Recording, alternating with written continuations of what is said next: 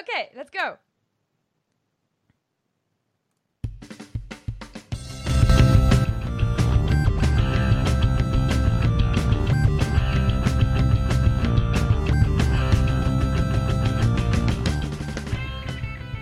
Welcome to the Fluent Show! Oh my god, I'm so excited! We are on episode 100 of this podcast about loving, living, and learning languages. And we're loving, living, and learning languages live. If that's not an alliteration, wow. Hello and welcome to all of you who are listening to us live at the moment. Everybody in the chat room. Oh my god, I can't even follow. I can't even keep up with you guys already. I have got some amazing guests lined up for you. And of course, as we should for episode 100 of The Fluent Show, I got co-host with me. Hello, co-host. How you doing? Yay! Hello. Hello, Lindsay Williams from where are you at in the world? Milton Keynes, England, United that's- Kingdom, Europe, the world. the world. It's so weird that you're not moving around anymore, and I don't get this like long story about where you are at. Yeah, it's not as it's not as exciting when you ask me where I am now. Same place. It is I like it though. I like it. excellent, to be back. excellent. How's um our first guest? Because you're on the line already. How are you doing, Shannon? I'm well, thank you. Yay! where are you coming from in the world? I'm coming from Orange County, California, United States, the world. Way! I feel like I've started a trend. Yes, you know, This used to be what the I did on Totally have. postcards. When I was little, I would write on postcards like United Kingdom, Europe, the world, the universe, and then I'd be like, how many more? Yeah. Could you think of any more? Were you No, like that a was super far as I nerd and kind of going like the Milky Way, planet sciencey. Earth? No, I wasn't very sciencey.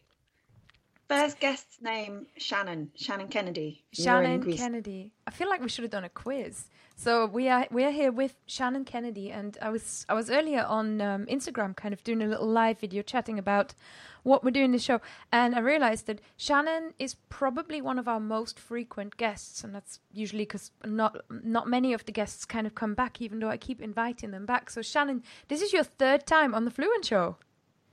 It's actually my fourth. No way! What?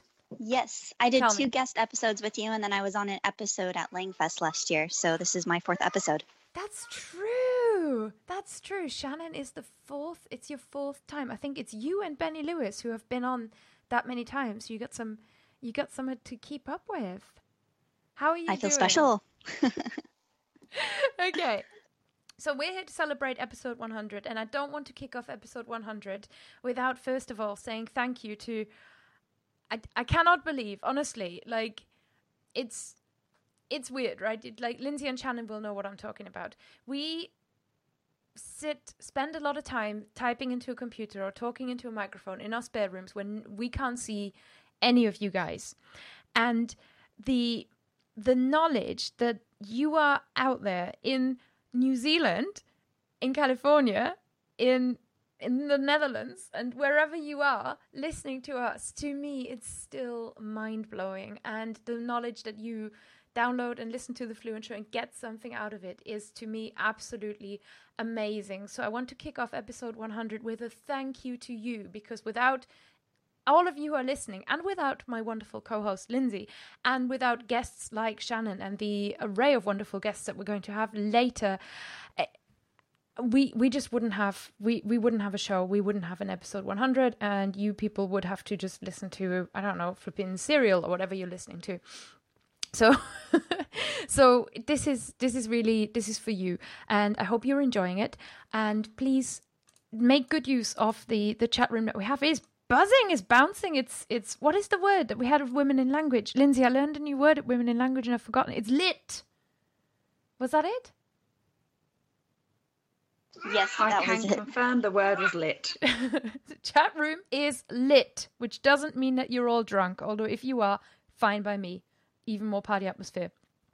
So the chat room is absolutely going for it, and I'm so glad that you can all hear us. And please feel free at any point to just ask your questions and whatever you want to share, whatever you want to, you know, like contribute, just put it put it out there, put it in the chat room and, and share it with us. And also, we've got a quiz coming that's coming later today. And I want to kick off with an absolute Fluent Show classic. And that Fluent Show classic is something that we did for a little while. Um, especially with Lindsay, we might bring it back, and with you guys in the chat room as well. It's called "The Good, the Bad, and the Struggling." Lindsay and Shannon, do you know what I'm talking about? I do, yes. Of course. Fabulous. So, The Good, the Bad, and the Struggling is a segment of the show where we just talk about what's great, what's going really well, what's perhaps bad, what's gone badly, or what we find difficult, and where we are really struggling in our language learning right now. I'm going to kick it off and throw it to our wonderful honored guest, Shannon. Shannon, what's your good, bad, and struggling right now in language learning? Oh man, you put me on the spot right away. Um, I guess my good would be that um, I'm back into Croatian. That's a language that I really, really love. And so I'm having a really fun time with that language. So that's going really well. Um, I'm doing a lot of reading in it. Um, I'm getting to use it every week. And I'm going to be giving a presentation on it next week in, at Langfest in Montreal. Um, the bad, ooh, that's tough. Um, I would say the bad might be that um, my Korean tutor went on vacation. She won't be back till the fall. So I've had to put that language on hold Wow. after kind of resurrecting it as a part of the Add One challenge. So I would say that that would be that. And what was the last category? It's called The Struggling because we were really trying to play on the good, the bad, and the ugly, of course. but you know, the good, the bad, and something you're really struggling with. Um, probably uh, mm, maybe pronunciation in Ru- Russian. I don't know. There's just something about that that is always very challenging for me. I think I start to get close and then I hear myself speaking and I realize that I'm not. So I think that would probably be my struggling. I hear myself speaking and then I realize that I'm not. That sounds so funny.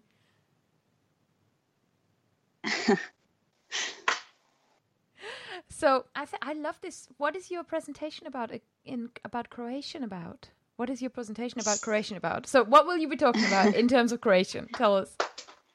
Um, I'll be doing an introduction to the Croatian language, but I'll also be um, talking a little bit about its history, its culture, and I'll also bring up one of the most asked questions about the Croatian language, which is how different is it really from Serbian? Mm, ooh, oh my God, she's going there. She's going there, and that's going to be at Langfest. When is Langfest taking part? Taking place? It's next week. Oh my gosh. So next week, I don't know, chat room, are you going to Montreal? Are you going to be there? Are you going to Langfest? If so, please make sure you catch Shannon. Shannon, do you know when you are speaking? Yes, I'm speaking on Sunday afternoon. Sunday afternoon at Langfest. That's a good slot. I had I had a Sunday afternoon slot at Polyglot Gathering this year. Yeah, I think I remember that you did, and I had a Sunday morning last year, so it'll be interesting to see how having an afternoon slot's a little bit different.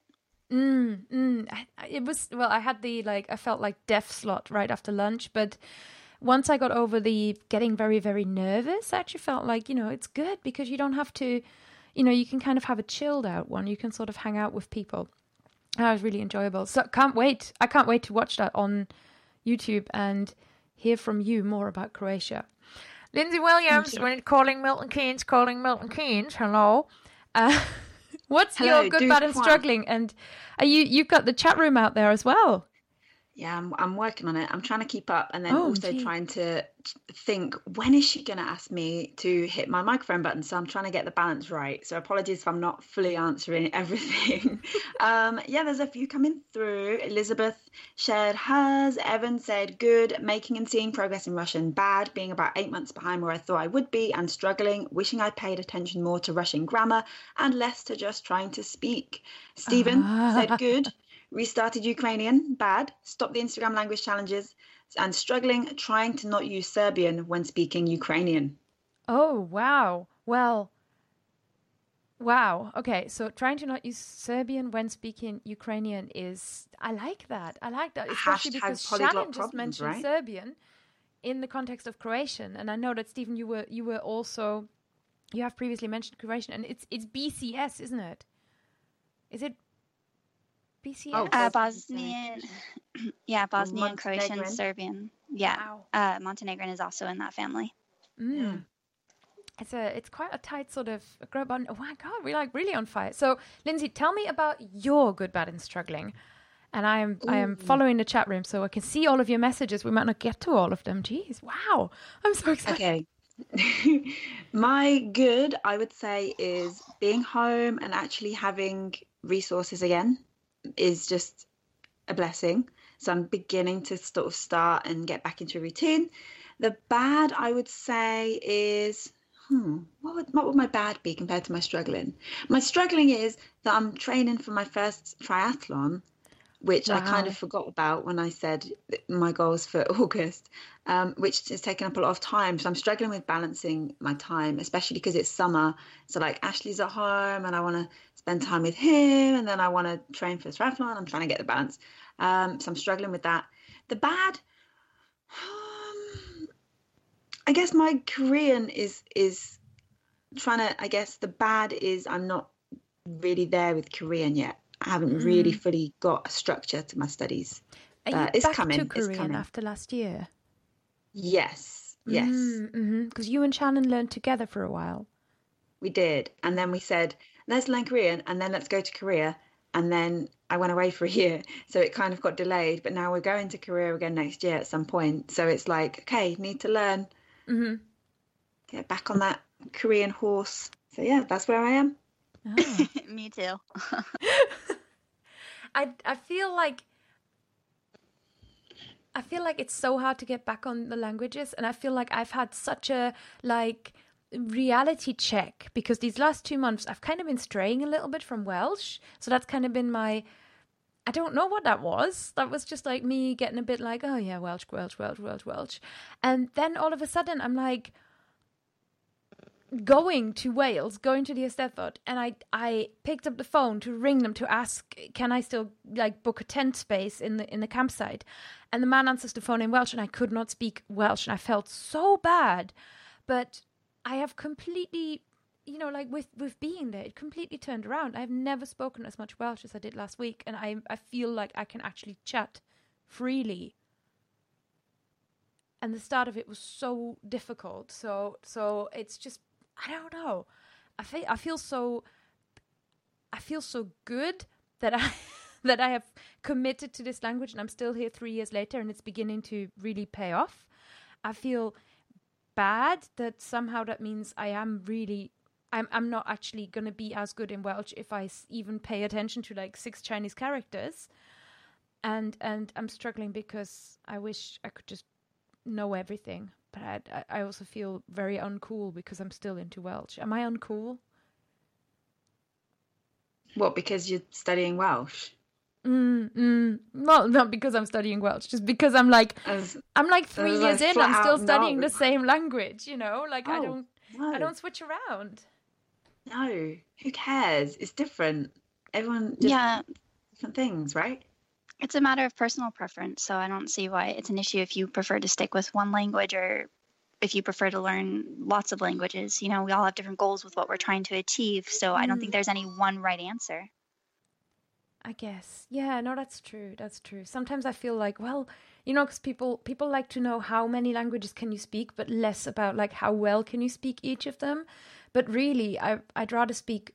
This is a good party question, a good chat question as well. Like, would you rather speak five languages very very well, or fifteen sort of half half fuffingly, if that's a description?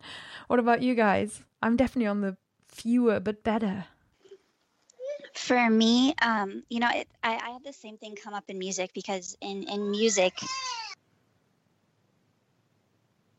you have um, the option to play one instrument, and then there's this assumption that if you play that one instrument, that you're going to really excel at it. Um, whereas or you could choose to be what's called a doubler which means you don't play two instruments but you play multiple instruments and each of those has different applications and what you want to do with your career in music uh, determines which one that you end up choosing. Mm-hmm. So for me, I had to go through that decision making process for music as well. And I was originally just a flute player, but I decided I wanted to do saxophone. And my flute teacher, um, you know, he was really not happy about that. And he told me that I would never become a really great flute player because I decided to play saxophone. It would mess up, you know, all of the training and all of the like with my muscles and everything that I'd get confused and things like that. But for what I wanted to do later on in music, I chose to do that and it ended up being the right decision for me. There's been lots of things that I've been able to do because that was a decision that I made. And so when I got to language and I had to make that same choice, like when I really started, I just pretty much spoke French. That was my one language. And there are all these other languages that I wanted to learn. And so I had to make the decision okay, do I want to sacrifice what my potential level could be in French in order to tackle these other languages? And for me, that decision was yes, because of what I wanted to do. And again, there's been lots of things that I've been able to do because I know multiple languages. Um, but then again, like I don't truly believe that you can only be really good at one language, that you like it just takes longer to get there when you do more than one language. Yeah. You know, um, yeah. I don't think that it's not a possibility because you choose to do more than one. You're just choosing to be a little bit slower at getting to that end point. Yeah. Yeah, that's so true. I love the music analogy because it's it's approximately I don't know, like I used to play the flute and um I also felt like it's the same thing. It's like you don't feel like you're any good at anything of it until you're about three years in, or at least I feel that way. And um, it it takes maybe I don't know. I want to say equally long. It's they're both they're both and like Lindsay's triathlon or like running and all that stuff. It's like they're all those kind of things that are they're not just hobbies, they're skills. But you kind of have to make it a hobby in order to get the skill, because otherwise you're gonna just work all the time and hate life, maybe. I don't know. Uh, I feel like actively bad dabbling. I don't feel like I don't feel good being not good at something. I think, which is a is common. You know, I'm not the only one. I'm sure. Lindsay, what about you? You're you're more of a dabbler. Dabbler. Do you like? Did you like my, my southern accent there? That was that was good. Cheeky bloody dabbler. yeah. It just sounds wrong. yeah, I am, and and I have I, I am I'm, I'm alone today almost. Brandon said um, I'll choose to split the difference and speak ten pretty decently, um, but everyone's like five very well. You know, people are going for the less is more, mm. which is interesting because yeah, I'm I'm totally five like isn't little, is it? Yeah, of course not, of course not. But I'm totally of like a, a couple like English obviously is my native language, then French and Spanish like happy with them, mm-hmm. no problems at all. And then there's loads that like I've studied and I want to improve, but I don't really need to improve them. So at the same time, it's equally as interesting to look at other languages for me. So yeah, I sort of see it in a in a different way because I'm, I'm, not sort of using languages yeah. in the same way, perhaps. You make a really interesting point, with especially mentioning Spanish, because I feel that way in in Spanish. Like my Spanish is sort of functional, it's neither particularly bad. I'm not really actively trying to improve it, but it's sort of there and it doesn't seem to be getting much worse by itself. So I'm mm. kind of just happy. Like I, I list it yeah. because I can chat in Spanish. I don't really care if I'm good. Whereas Welsh, like I want to be like I have this I have the desire. I, I it's the desire thing, isn't it? It's like yeah. what are you in love with? I know what you mean. Like there are some languages more so than others, but it's like, okay, I'm happy with that. Is like, you know, I, I can't do much. I can kind of muster my way through. Mm-hmm. But then mm-hmm. others, I'm like, I actually want to be good at this language. Like Guarani, it's like, I want to be good at this. I want to, mm. you know, take this further. Whereas others, it's like, yeah, I'll finish the book. Happy with that. Let's keep it there for a while. So yeah. yeah. Shannon, do you have one where you're like, I want to be good? Do you have the desire for one, and then do you do you feel that does that make sense? What we're saying? Um, I don't really have that for me. I want to be as good as I can in the language that are on my list, if that makes sense. yeah, um, raising the bar. yeah, so I, I mean, I, I kind of get it. I mean, I have ones that I'm a lot stronger in and that are more, sorry, that are more important to me. Um, like, obviously, Chinese is really important to me and French is really important to me. So those are the ones that I want to be the absolute best. But um, beyond that, you know, all the other ones that I've chosen um, to be, I guess, in a way, mine, um, I want them to be as good as I can get them. So I will continuously work on them. Um, at this point, I don't know, it may change in the future, but I'm done adding new languages. Mm-hmm. So I'm sticking with the list of the ones that I have, and that's going to be it for me. Wow. Done adding new languages. That, that I mean, that's kind of cool. I like that. Okay. Thank you. well, we've got 10 minutes left, so we have had so much chat interaction. Like I I cannot I cannot believe like people uh, active. And there has been so much good bad and struggling. And i sort of saw i saw andy in the chat saying like you're also a dabbler. And it's like every single time andy gets in touch or posts a comment or writes an email it's literally like oh i'm doing a bit of german and then i'm doing a bit of hawaiian. But and then every time somebody has a question like andy who's andy roberts in the chat is like oh if you want to do this, in this language in in in vietnamese maybe you should try this maybe you should try that. So that uh, Andy, for me, you're you're an example of someone who's going. He seems to be just like running full power at every single language that is available in the world. I love it. I love that. Oh my gosh! And I also wanted to say hi to Elliot, who I think is and and we who did we have who's doing Yiddish? We've got a Yiddish learner, don't we? We have a really cool range of languages available as well. So Elliot's doing ancient Greek says Byzantine Greek is the devil. And I'm sure, Elliot, I think we all know how you feel. That Byzantine Greek, man. I have no idea. I have no idea how you even how you even do it. It's amazing. So shout out to you. Shout out to Jan who is struggling with Danish. You say bad with Welsh, but I think, I think, ah, oh, come on, Wythin Medri. You can do it. You can do it in, in Welsh, and it's it's been I must say it's one of the most welcoming language communities I have ever I have ever come across. Oh, Cherokee. That was that was the other language. So we're really having a massive, massive language party going on here. Shannon, what is next for you in in the rest of the year? So you've got you've got your trip coming up to Langfest. Are you prepping any specific language skills for it? Are they doing a challenge this year? Um, well, I've been doing the Add One challenge. I do one about every three months, which is about when they open for enrollment. So um, I've been rotating my languages through that, um, giving each of them kind of three month focus. So my first one I did Croatian in the normal challenge, and then the next one I did Japanese, and then the next one I did Korean. And now this one I'm doing Croatian again, but as part of like the advanced intermediate Add One challenge um, called Add One Advance. Mm-hmm. So um, I'm just going to keep doing that. I kind of like the three month cycle because I can really go deep with one language and then you know it's only three months so then i can switch so i don't get overwhelmed or bored or overly frustrated you know and i kind of can mix things up that way and do you how much how much do you find that making videos in the Add One challenge is is either a boost or a burden to you um that's a tough question. I mean, I think it's really good practice because I probably wouldn't push myself to do that if I didn't need to do it as part of the Add One challenge um, because, you know, I'm pretty introverted. So to do videos, it's something that I have to really consciously make the decision like, okay, I'm going to do this. It's not something that I would normally plan to do. So the Add One challenge kind of forces me to speak. And then, you know, I prepare for the videos that I do. And so there's a little bit of extra work that goes and it's really directed and really focused. And so I think it's really helpful. Mm, mm, I can see that. It's interesting that you say introverted. I've I I do Toastmasters, so I give presentations to like a room of people in Toastmasters, which I started last year after after I've realized I'm just getting too nervous at conferences.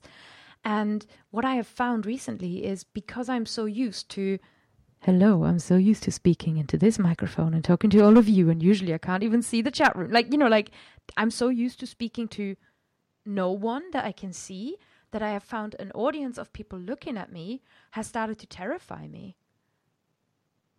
Even though I am I'm massively extroverted and I, I love talking to people.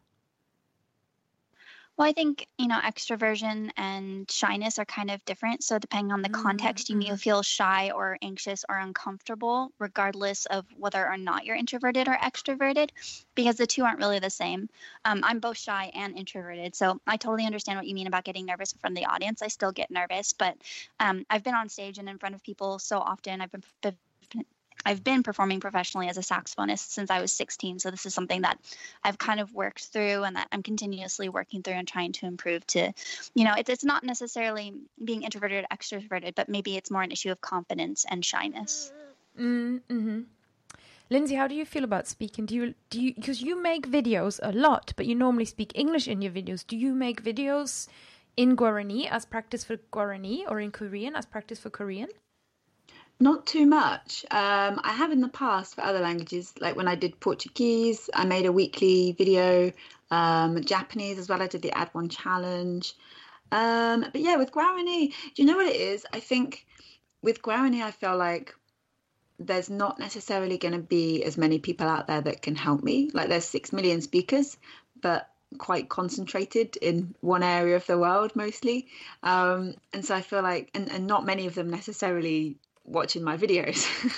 so I feel like there's probably not much point because people wouldn't understand me anyway. So it's only for my benefit, if that makes sense. Um, mm-hmm. Whereas if it was something like I was learning Russian or Arabic or Greek, then there'd be more people who would perhaps be able to get some something useful from the video, either from understanding or learning or being able to help um, explain stuff to me.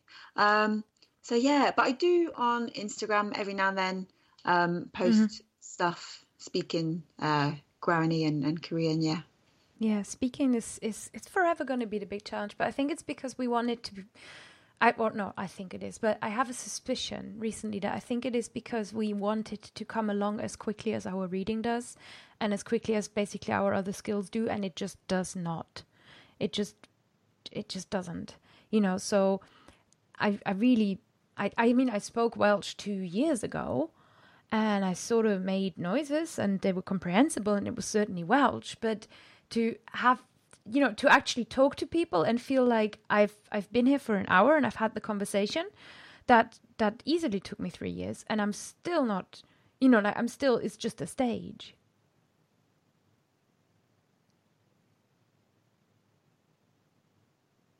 We've got silence because everybody is so polite and switches their mics off.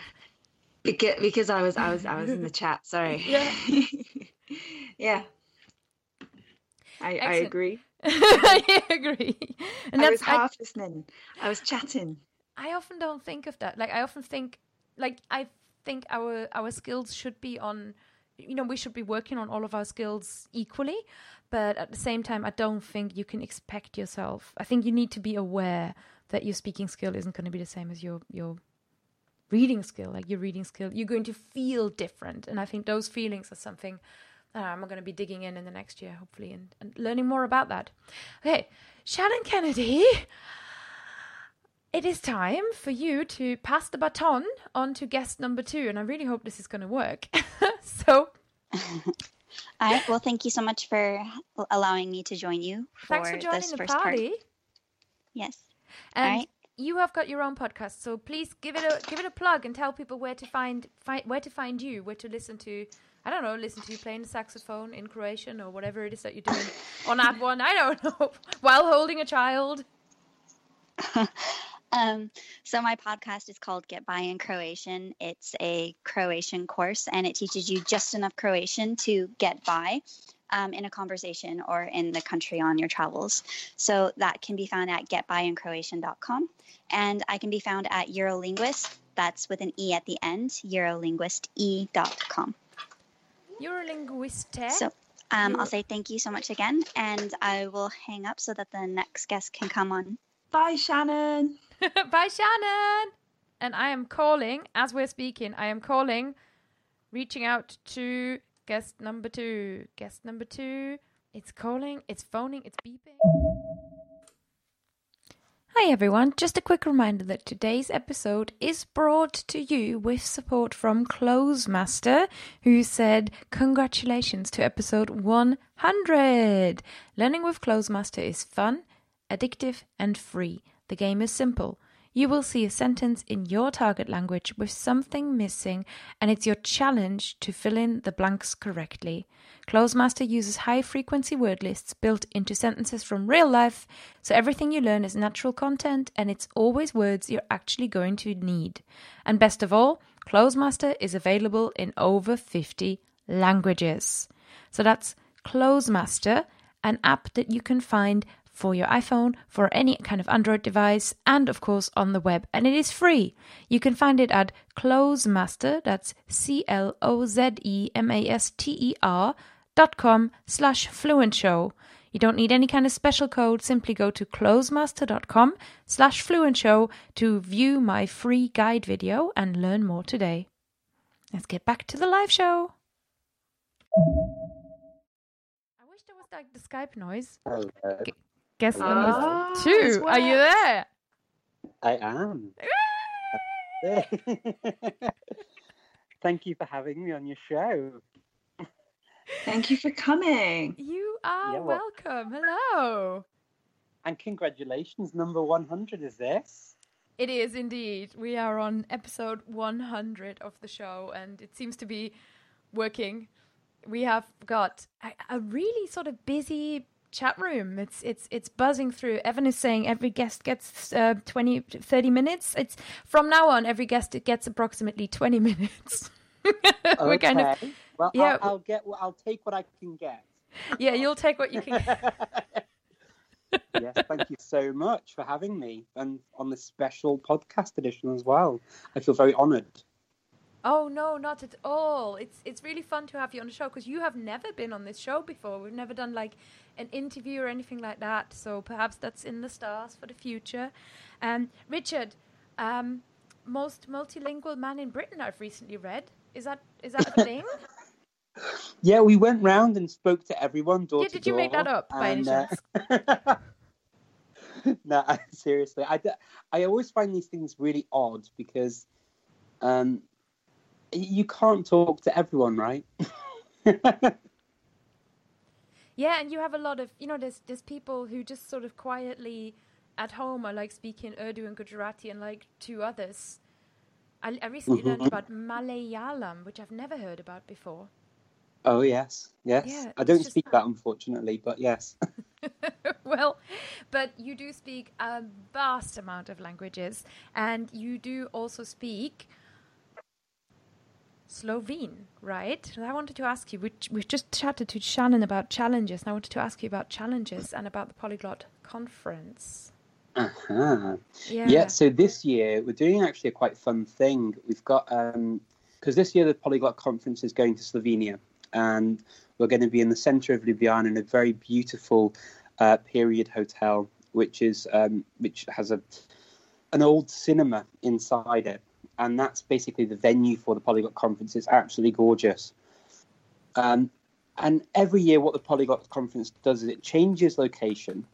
And every time we go to a new place, we celebrate the country's uh, languages and cultures. And this year is no exception. So, what we're doing is we we've got a, a language challenge, the Languages of Slovenia challenge, which has started. It's been on for a month already. And it was a three month challenge uh, for people to pick a language of Slovenia. Um, so, some people have picked Slovene, but others have picked languages like Croatian, uh, Serbian, Hungarian, Italian, German, would you believe, as well. And Yeah. I have personally picked Romani.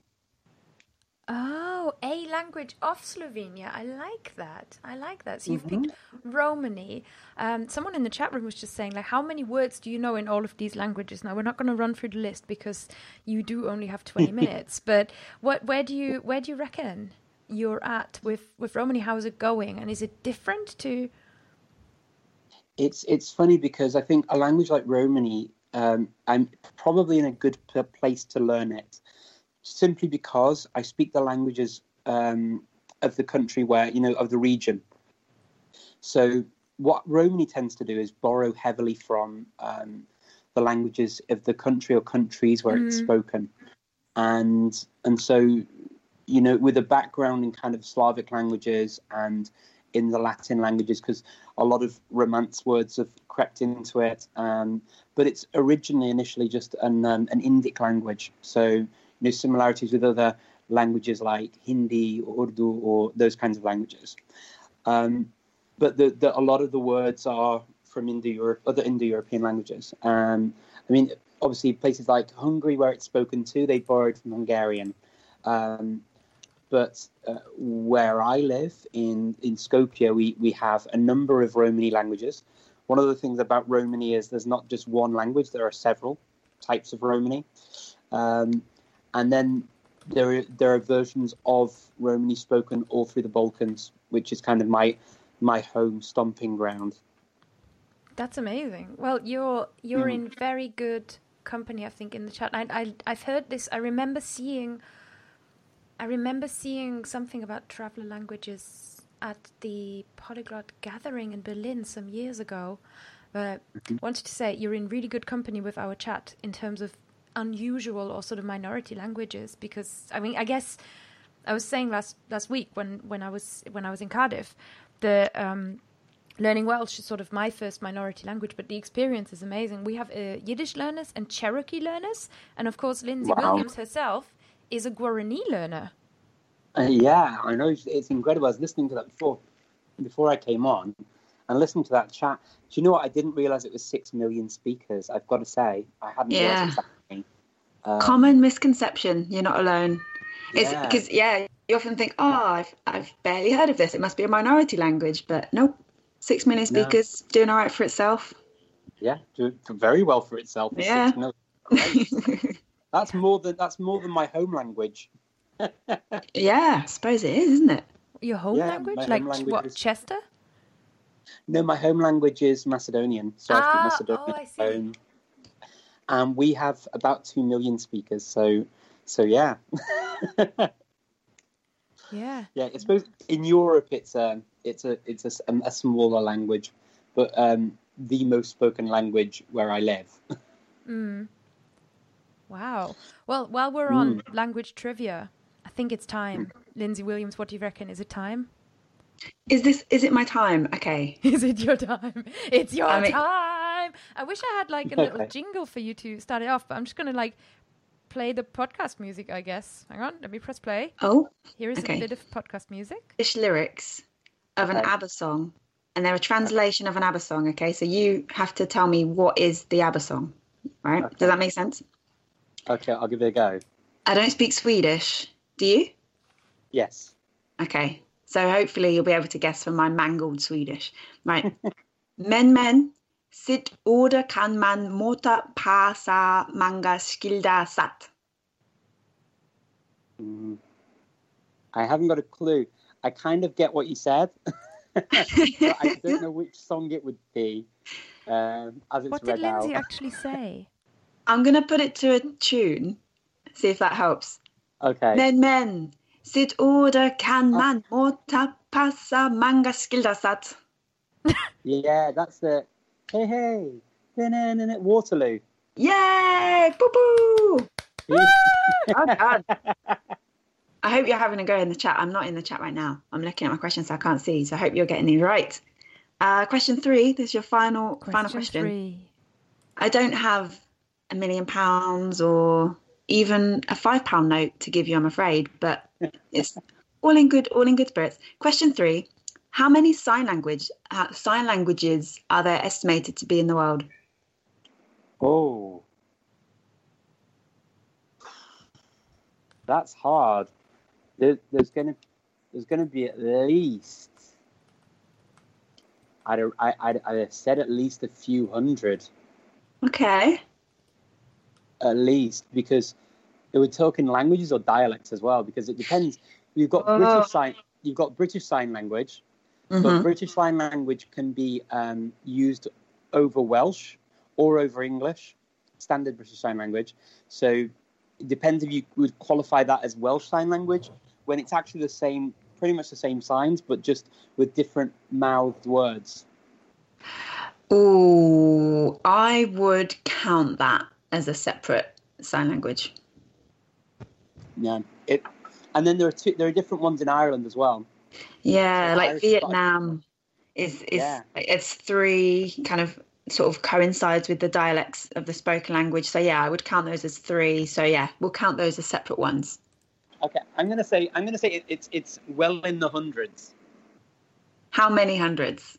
Oh, that, that's tough. Let's go. Let's go on the high side and say 400. Oh, you're so close. Cir- sort of circa 300. Oh, really? I was gonna say three, Yeah. then I thought so higher. Ah, close, close. Yeah. I, I should lot. make a Yeah. note of your score. I'm gonna give you. I'm gonna give you two, like a half, a full, a, a full point, and then another half. Okay. I'm feeling generous. Two out of three.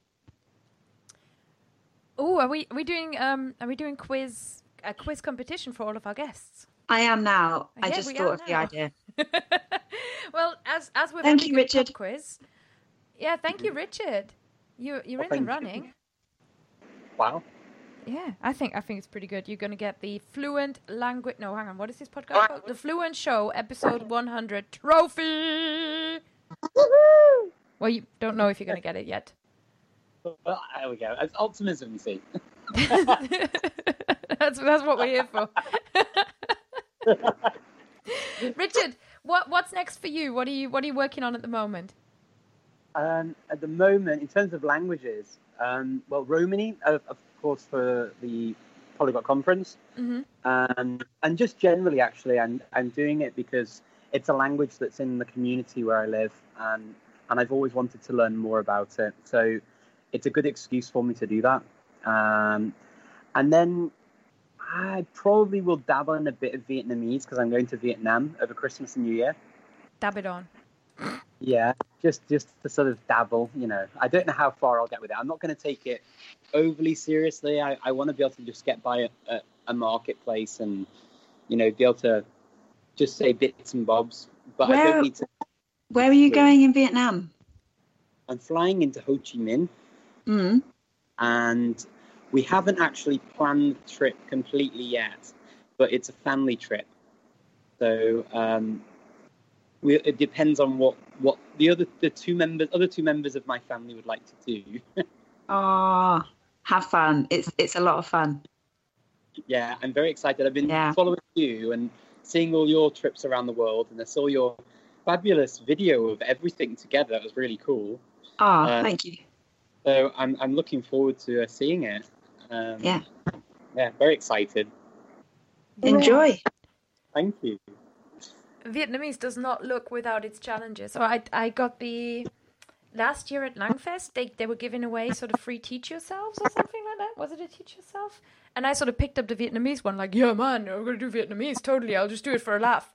Um, it wasn't much of a laugh for for very long, for for me, because it's, it's it's tough, isn't it? It's, it's tough going.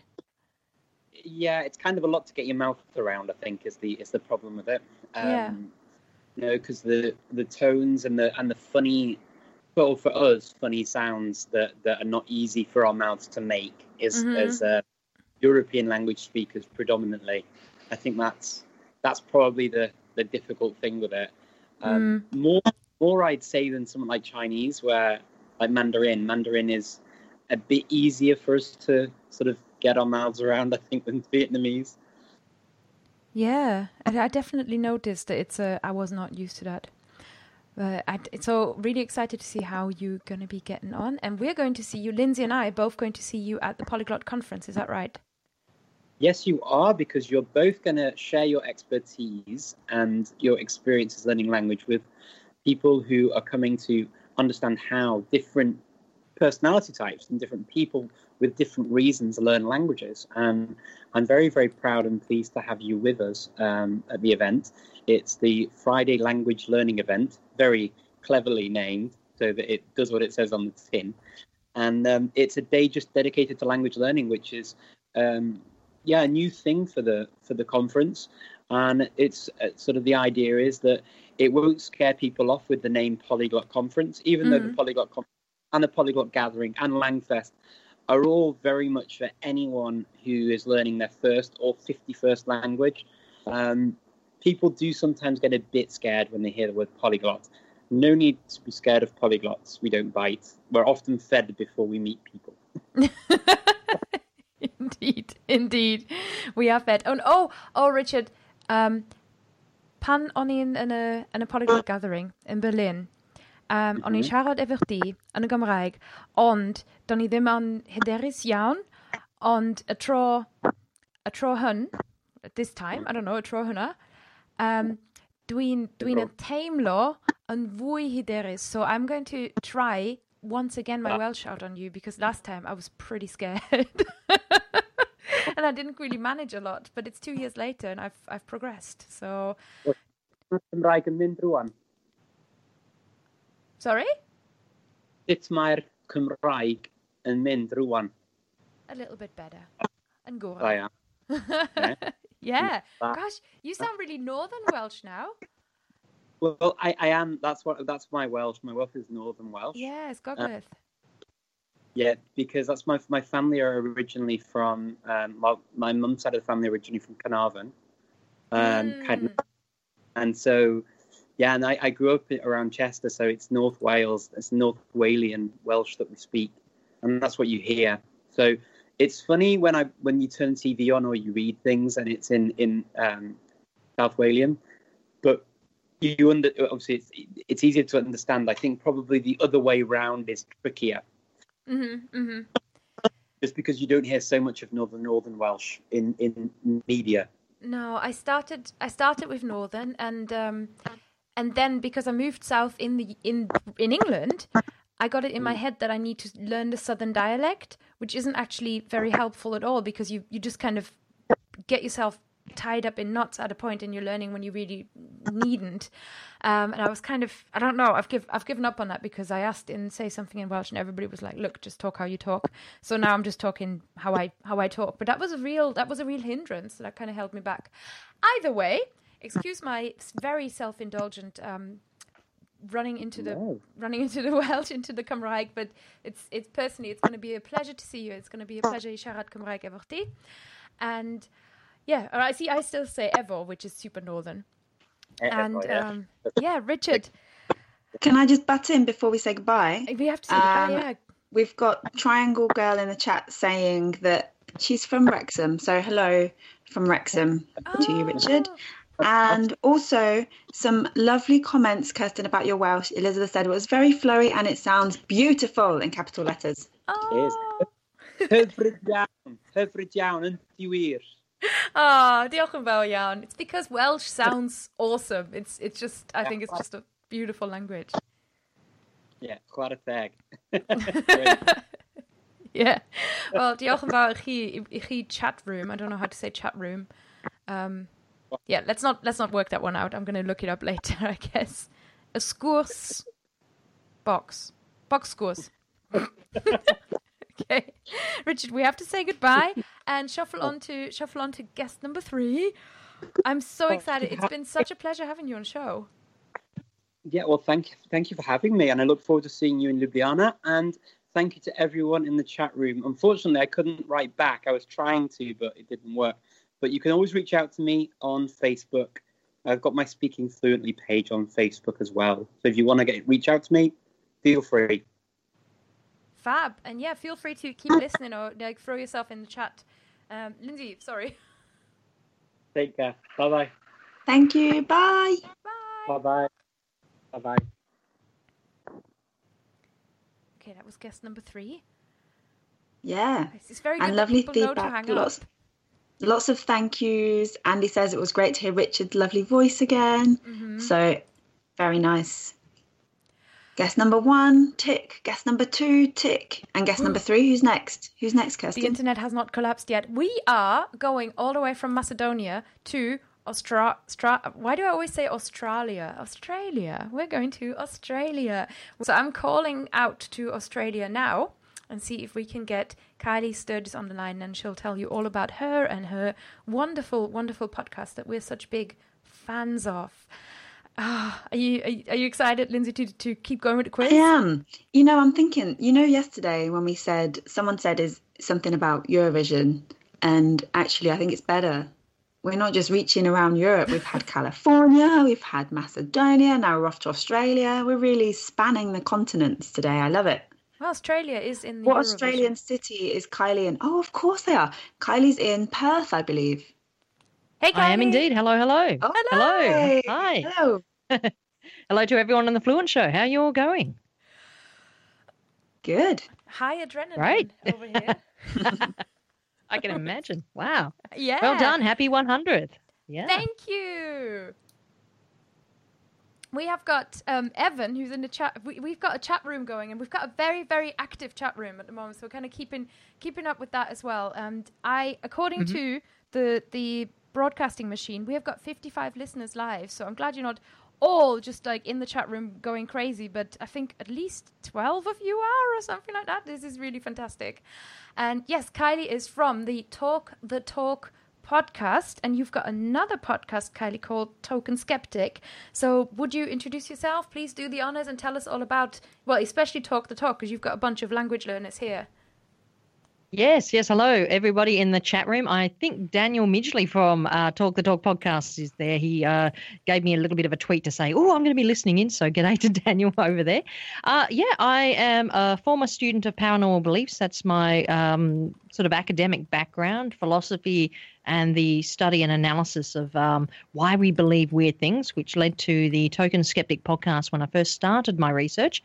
And I also contribute to Talk the Talk podcast that you can find at talkthetalkpodcast.com. I'm not a linguist, sorry, folks, but um, I am thankfully joined on the show by Daniel Midgley, who's a linguist and an awesome fellow, and Hedvig Skirgård, who's a PhD candidate at ANU, and she uh, joins us on the show, along with uh, Ben Ainslie, who's just downright hilarious and, and brilliant. So I'm very fortunate to be a podcaster on my own for Token Skeptic, where I investigate paranormal claims and weird things in society, and uh, also get to stretch a little bit of my language abilities with the team on Talk the Talk.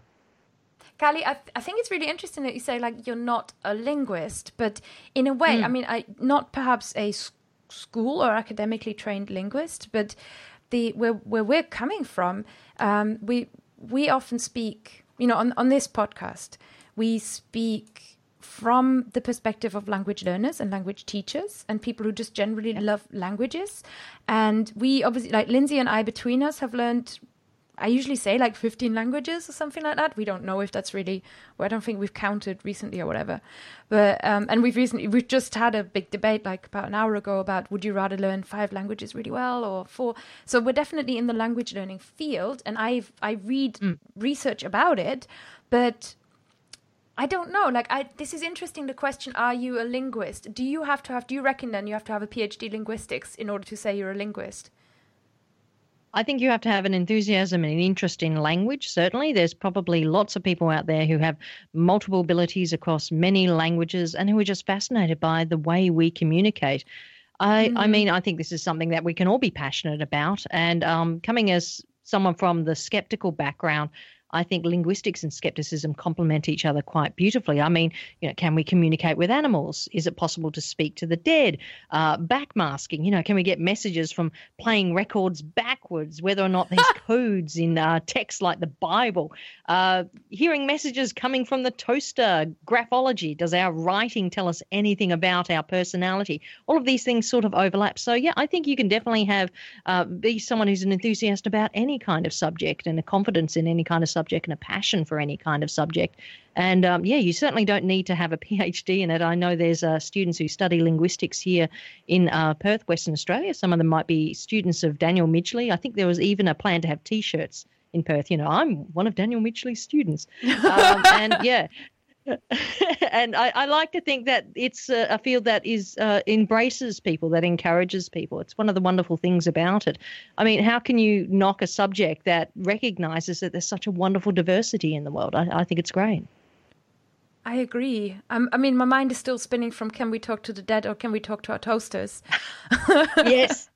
and that's you know like it's it's a common it's a kind of common conversation. We re- we did one episode about sort of the flute the future the fluent show the future of of language yep. learning. So we've kind of dipped our toes in that. But i know on talk the talk you regularly come back to um, t- tech and compu- computer language computer linguistics and this kind of like like like of course you can actually these days talk to your bloody toaster because you can probably go alexa toast my toast or something like that and that's just what a, Yeah. what an insane world we live in before we even start thinking about foreign languages foreign human languages Yeah. Yeah, and I think that's the core of what skepticism is about. It's a method of inquiry, not a set of conclusions. It's mm-hmm. encouraging people to have an open mind and saying, okay, well, let's test this. Let's find out more. Let's see if there's other examples of things out there. I'm certain that there's been hundreds of people out there who thought, you know, when they came across different cultures, they said, oh, are they like us? You know, we've got to have an open mind about this, learn more about different cultures and so on, and then Mhm. realize that there's so many things that unite us rather than separate us. it's like that arrival film Oh, I love the Arrival film. Isn't it brilliant? It's great. We ended up as the Talk the Talk podcast. We had a bunch of uh, listeners come with us to a screening of the film, and I sat next to uh, Ben, and Daniel was uh, nearer to the front. And at the point where uh, in the film it says, "Did you know about the kangaroo and how you know he would actually?" oh god and Ben and Ben was going, "Oh my God, Daniel is going to flip," and then it's you know. Of course, the character says, "Yeah, that's complete and utter rubbish." we went, "Oh, thank goodness!" and I, I almost hear Daniel say, "She's a good linguist. You go, girl. Now get out those wug posters and show them to the aliens and take it from there." You know. Yeah it was it was very interesting because it genuinely had like ever you know it, it had what looked like a good approximation of phonetics work. And i mean i'm married to a computer um, programmer software web developer. Sorry not software christian. Sorry love. Um, but you know he, he, he we often joke about on the internet um, on the on the telly on the internet or on when when people do any kind of hacking they're always just like hacking into the mainframe and it's just nonsense and that's normally Isn't how, it so much fun going to the cinemas with tech people? I'm I'm married to a computer scientist myself, and you just sort of like look carefully out of the corner of your eye down at the row of friends, and you can just see them go. Whenever, yeah, it's techno gabble. It's like, oh no, not again. That's Yeah. right.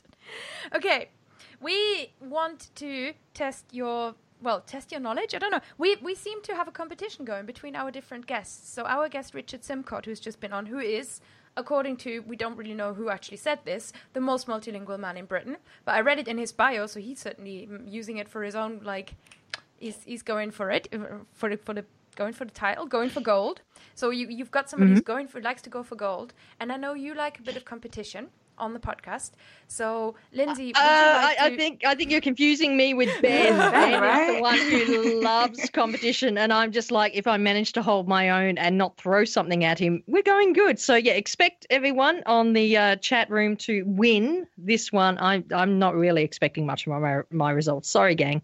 no problem, Lindsay. We need a we need a, a gap between question and answer. I think just so the chat room can participate as well, because I want to see what you Oh, guys yes. think. Yes. I Okay. never know the answers on this.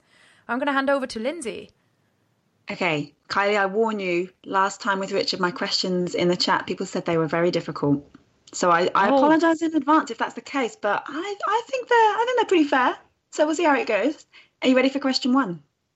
Absolutely. Let's give it a go, and I'll try my best. Excellent. Question one. Warlpiri, and I hope I'm saying that right, Warlpiri is a language spoken on which continent? And I'll give a little moment. Let me hop on over and see if people have heard me and they're answering in the chat. I'm gonna. Someone says I'm gonna answer with the first word that comes to mind. Okay, Elizabeth. I'm excited to see. It's the best way. Okay. oh. Wild oh, wow, Fury. Oh, that's an Australian language. Yay! Correct. Oh It's my goodness! Australian language spoken in Australia. Yeah. Correct. I, I know a, a little bit about Indigenous Australian language groups. It's one of the things that we encourage on our show, Talk the Talk, to uh, investigate how we are in a country that has about um, maybe a, about 120 languages still spoken in in this uh, country. Um, we lose many of them as some of the elders pass away, and it's a, a very essential characteristic of many of the different cultures and the people in the communities in Australia. It's a big part of uh, Indigenous identity. And so, um, unfortunately, we have generations of speakers where uh, communication, traditional languages have broken down, but we try to encourage them and, and network with uh, people who are helping educate and, and promote the languages to other generations. Where I am uh, in this region of Australia, uh, Noongar language is possibly uh, the language that is identified with this particular region. But um, yeah, Walpiri is definitely one of the many languages that's spoken by Indigenous Australians. Wow. Mm. Yeah, yeah. And um, there's an awesome map as well. Um, I'd like to give a shout out to this. Uh, if you hop onto ourlanguages.org.au, there's an Indigenous language map, and it is absolutely gorgeous. You can see all these different shades and regions. Um, so ourlanguages.org.au, and check out for yourself how how many different regions we have and how much variety we have in Australia. Awesome. I've written that, that down right now and we'll put it in the show Yeah. notes for after as well and when the recording goes up. That's Uh, right. cool. Yeah. Which are going to be See, at I knew- I knew I fluent.show slash 100. I knew I had to ask that question to you, Kylie. I'm glad I got one. To share. Yay! Okay, question two. The popular philosophical expression, I think, therefore I am, comes from the Latin cogito, ergo sum. What is the translation of the fuller version of the phrase, dubito, ergo cogito, ergo sum? So the bit that we know, I think, therefore I am, is the Latin cogito, ergo sum. What about the fuller version of the phrase dubito ergo cogito, ergo sum? What does that Well- mean? Well, um, I'm, I I don't I oh let me see. I did one Latin unit at university a long time ago as a part of a summer course, so I know dubito means doubt. So I I doubt, therefore I am. Are you talking about skepticism? Right? Okay. Oh, I am a doubter, therefore I exist. that was accidental, but okay, yeah, let's go with it. This was, yeah, complete intentional giving you this question as well. So, yeah, okay, so dubito, I doubt, ergo cogito, ergo sum. I doubt, therefore I think, therefore I am. Is that your answer? I I guess I'm. I hope that's close enough. That was just a yeah random guess, just simply because uh, yeah the the dusty archives of my mind says dubito doubting. So I hope that's okay. it's okay. It's correct. Yep. Ding, ding, ding. Oh, Woo! oh phew. Two I thought I'm not going to get any on this. I thought yeah I'm going to bomb out. Done. Oh, I'm well. impressed. Okay, final question. I'm going to give you the name of a famous Brazilian film as the title is sold in three different countries, in three different languages, okay? So I want you to tell me the English name of this film. So hopefully you'll know the film because that will help. okay. Okay. I hope so. So, so in Czech, the film, this famous Brazilian film, is called Mesto Bohu. In Lithuanian, it's called Dievo Miestas. And in Swedish, it's called Gudstad. Brazilian movie. Yeah. Oh gosh. Um, famous It's hard, Brazilian it's hard film. enough to think Brazilian movie, isn't it? I know, right? I I know.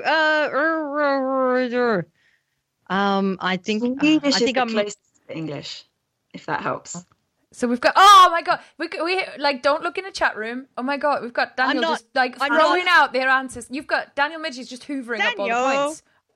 Uh, yeah, I, yeah. He, I, I tried to nag the rest. And I said, "Come on, be here." It's almost, in fact, yeah, it's just past midnight here in Human Perth. So I thought, Google. oh, yeah. I, I didn't want to pressure them too much to come onto the show, knowing how late it was going to be. But um, I'm going to pass on this one, and I'm not looking at the chat room. I'm not going to cheat or anything like that. and say Okay. I'm sorry. I know there's some amazing Brazilian films out there. I looked at one. Um, oh gosh, what was the name of it? Just name Um, it. Name that was one for a good luck. Oh, I'm trying to remember it. It was something about um, Travels of the Serpent or something like that, and it was part of the Perth International Arts Festival. And I got to speak to the director, and I feel terrible that I Do cannot you remember really just mean snakes on a plane? No, no, no, no. It was it was about travels in the Amazonian jungle and um, yeah, Oh, wow. historical. Looking at oh, I can't remember the name of it, but I'll I'll I'll ping it to you. You can pop it into the show notes and people can check it out. But the thing that I remember the most about doing the interview with the um, uh, the director of the movie was he said, um, "Oh, you're from Australia. We had a fabulous time having drinking sessions with all the Australians at our recent film festival." And I said, "Great, thank you, thank you so much. That's that's probably the only reason you did this interview with me because you thought I get to hang out with Australians and they're so wacky." And I said, "Thank you. That's very sweet." So I, I'm going to pass on this one, You're and whatever the film is, I bet I know it as well. I'll be really ashamed. I was like, "Oh, wh- wh- what is the film?" what is the film? It's City of God. Oh, I know that one. Oh, I feel terrible now. Yeah, it's Rio, Rio de Janeiro. Rio de Janeiro. Really high ratings. Early 2000s, I think. Yeah, like 2000, 2004, somewhere around there. And I think they did one like 10 years later, something City of something else. Yeah. Yeah, yeah, really torrid and yeah, gritty and you know, drug dealers and stuff like that. Yeah. something. right? So yeah, definitely check it out if if you haven't seen it. So yeah, City of God. That's right. Oh man, now I Well, want to go watch it again.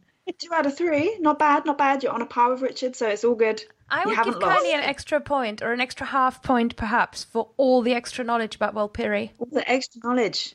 Two and a half out I of think three. we're, we're honouring that. I don't think I half. deserve that. I feel very guilty now, but yeah, so much. Well, Thank you, you, you only have to beat Gabriel Wyner, which is like no big deal. Oh wow, wow, cool, awesome. Well, yeah, but thank you so much for having me on your um, episode 100. Well done. I know it's a real challenge getting. Uh, I mean, there's so many podcasts out there where you you try so hard and you put so much effort into it, and you think, oh, is there anyone listening? So to hit 100, let alone you know 50 podcast episodes is is a real triumph. And I hope you, um, the people listening to the show, are inspired to do their own thing and, and podcast their passion. It's really vital that people do that. I mean, it's what I'm continuing to study now for my PhD about how we get into podcasting and and how podcasting is so helpful in the field of education. So yeah, you go, Fluent Show. You rock. Thank you. Oh, wow. Oh, this is for somebody from Talk the Talk to tell us we're doing well is is amazing. It's genuinely I feel I feel honored. you you inspired me actually to to go to my local community radio station and sort of have a conversation about how perhaps Oh. I could perhaps join them or do like a little show about education. And I haven't got it going yet, but I have thought about it. And it's just because Talk the Talk is on the radio. And I was like, I want to be on the radio. I could be on the radio. So we do keep Yes, inspiring each definitely. other. It makes such a big difference.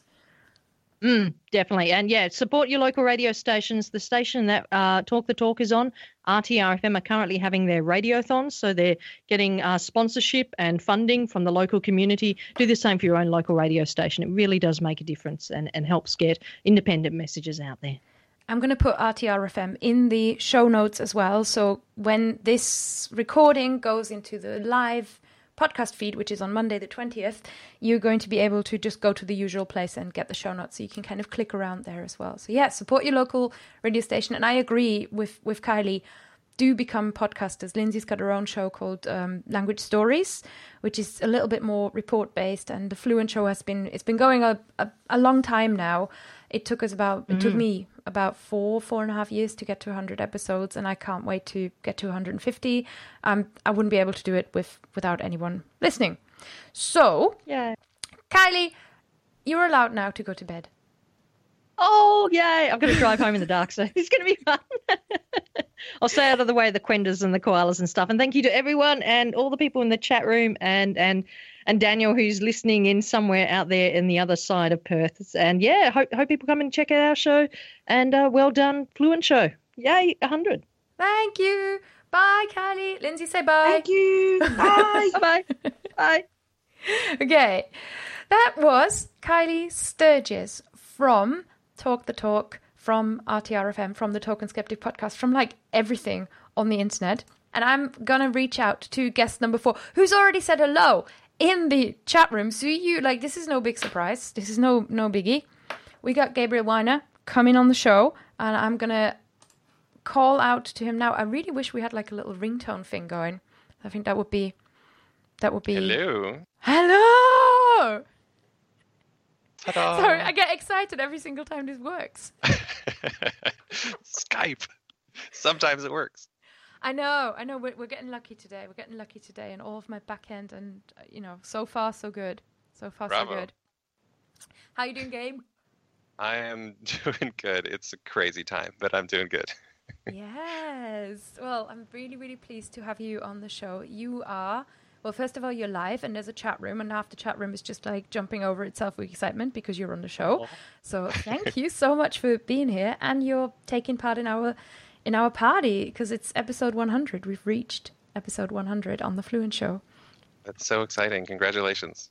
Thank I feel you. so honored to be part of your 100th show. oh, you've got your video on as well, so I can see Gabe. I don't think any of you can. Oh, should I shut that chat up? room. I mean, you can. It's nice to see you. well, it's nice to see But you too. you Actually, I guess I can't see you. Yeah. yeah. it's nice to I- be seen. How about that? It's it's nice to be seen, and you are seen. You are welcome. You are safe, and you are seen on the show. I have a question for you. You got it. Right. What is it? Highest backed Kickstarter for an app ever? Is that right? Yes. Yeah. Yes. How much money did you Kickstarter? Good lord. Um, so the Kickstarter raised, I think, five hundred seventy thousand, and then the continuation with Indiegogo, I think we're at one point four million at this point. Ah! I actually haven't I haven't looked at it, which is good. It means I've stopped obsessively re- refreshing the page. It's been Like like, a month. rupees. Um, we're at one point four eight million. Jesus. A One lot. point four eight million dollars. Okay, lot. so my question for you: hmm What did you do with all that money, Gabriel? Oh my God! It's it's just it's it's going in the in the toilet. It's going so fast. Um, no, I mean we had to we had to do an investment round in addition to that.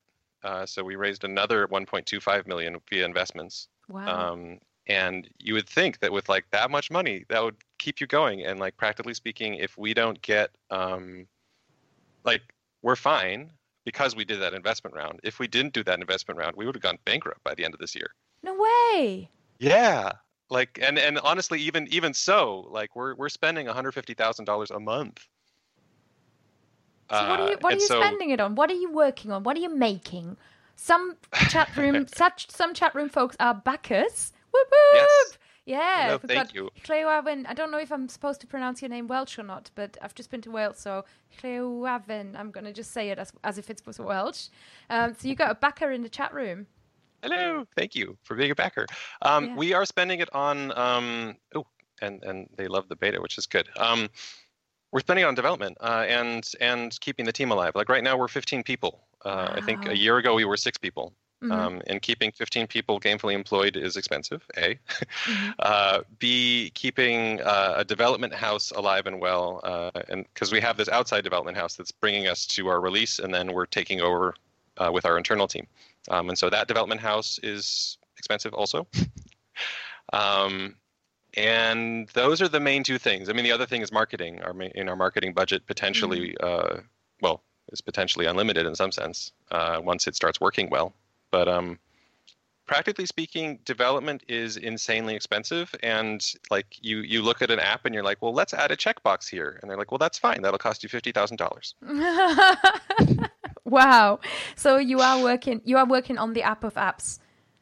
Uh, pretty much, yeah. I mean, that's that is this this goal, uh, and it has become. Uh, it's just a very complicated project. Um, I didn't quite realize what we were getting into, which is fine because we managed to, like, we're doing it. uh, if this, yeah, if this hadn't gone as well as it's gone, this would have been really, really hard. Uh, as is, it's really, really hard, but it's really, really hard, and I see the path towards getting this thing Mhm. in the condition that I needed to get to. But Yeah. but yeah, if this thing had raised, you know, three hundred thousand dollars, like we would be so screwed. Like And do you this is an interesting thing. Do you think it's kind of matching up to the vision that you had in your in your head? When you you know when you first did the Kickstarter, did you sort of think this is going to be my app and it's going to be like how much of you is still in this or is it just like a like a car that runs itself now? This is very bad Silicon Valley analogy. Just replace it with something sensible. um, I, I don't know if I understand the question entirely. Do you mean the app itself, or do you mean like the company, or the just the the, the train? Well, I guess if you if we're gonna go one bigger, then my, my biggest question would be like, is this your life as you thought it would be? But really, I'm just Oh, talking God. about the app. uh, this is not the life I thought it was going to be, so we'll stick with that one. Uh, but it, I, I'm I'm okay with it. It's just it's surprising every day. Um, and the app is shaping up the way I want it to shape up. Um, in some sense, the the main thing I I've enjoyed about this process has been the uh, conflict, uh, where I have an idea in terms of what I want the app to do pedagogically, and then uh, I take it to a really good designer, and then the designer's like, nope, no, no, no, no, no, and then we have a fight, and then whatever comes out of that fight is great.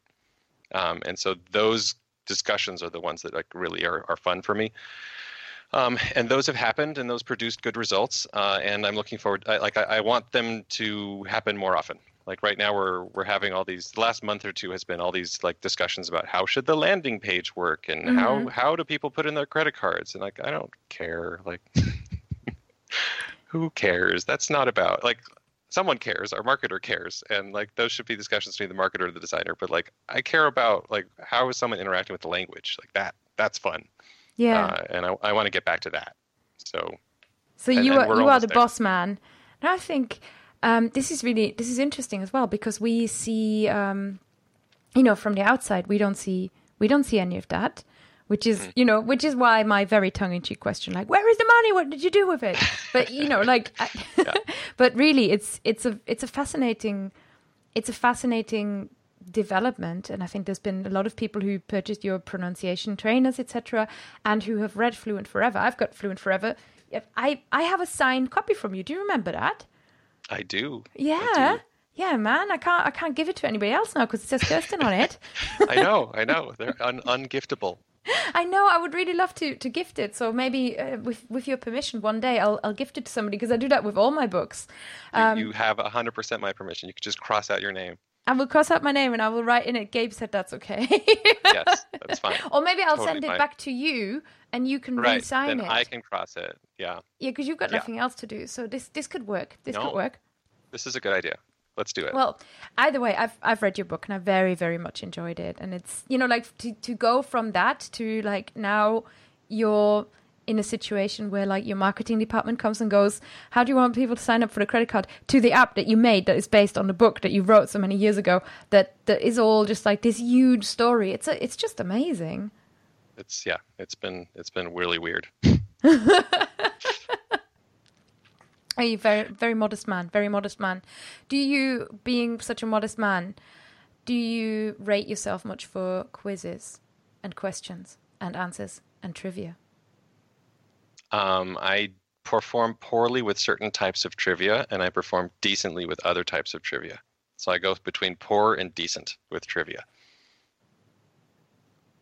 Lindsay, do you think we can work with this? Ah, frantically exits chat and hits microphone button. Hello. Yes. Hello. we can work with this. All right.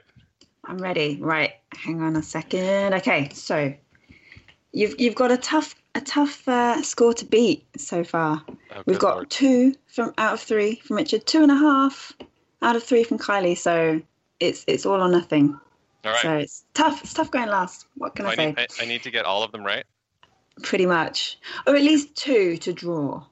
That's Okay. that's what we're aiming for. Right, Okay. Target will be drawing. All right. What's our? Do we have a category? They are mixed categories. I did them in categories and then I mixed them all up for everyone. So the first one's music, second one is language trivia, and the last one is yeah, language trivia again, I guess. All right. Okay. See how I do. Number one. Number one. Question one. The chicken dance, as it's known in the US, Mhm. or the birdie song, as it's known in the UK, originated from Swiss composer Werner Thomas. Kerstin, I hope I'm pronouncing that correctly. What was the original name of the song? Clue, it was another common bird. Not a chicken and not just a birdie. I love the way you always put in the clue. Ah, what, the original name of the chicken dance, and I'm s- I assume I'm not allowed to just Google things. oh, of course not. That Okay, would definitely be cheating. that would be cheating. Okay. Uh, we will, and does okay, and the clue was it's it's named after another bird. Yeah. Another common bird that likes water. Yeah. Well, it helps that, that Gabriel speaks German. Yeah. Okay. Uh, wait. So I'm. This is now. I need the title, or I need to name the bird. You can name you can name the bird and or the title. I'll accept either or. And then you've given me this clue with the German thing, and for some reason I'm thinking Ente, but um, Okay. Stephen has put the Italian name, or what he reckons is the Italian name, into the chat, which is El ba- Il Ballo del, dei Quaqua. So maybe that helps. Ah. um, I mean, I'm gonna assume this is the the the, the, the like this the dance of the duck. Okay. Is that is So- that where we're at? I don't. So, so what would the original name of the song be? Uh, I mean, is I, I will go for. Should I be just stealing Stevens? I, I will go for the Dance of the Duck as the original song name for sure. You have Definitely, to I'm say sure it of in it. German. In German. Oh, uh, der Tanz der der Ente. I'm, I'm going to give you that. I'm going to give you that. It's Der Ententanz. Der Ententanz. Wow, I don't deserve that point, but I'll take it. I'm, I'm going to give you it here. We've been very generous so far with our I- points. So I far. appreciate it. Great. All right. Yeah, well, Had Okay. no idea, but much someone gave me the answer, and then we translated it poorly. Great. And this Okay. is how you learn a foreign language. All right. Yay. Question two. Mhm. How many tones does Thai have? Oh, um, I believe that's seven, but I might be wrong. It's either six or seven. I'm going to go for seven. Final answer. You're going to go for seven final answer? It's five. Five.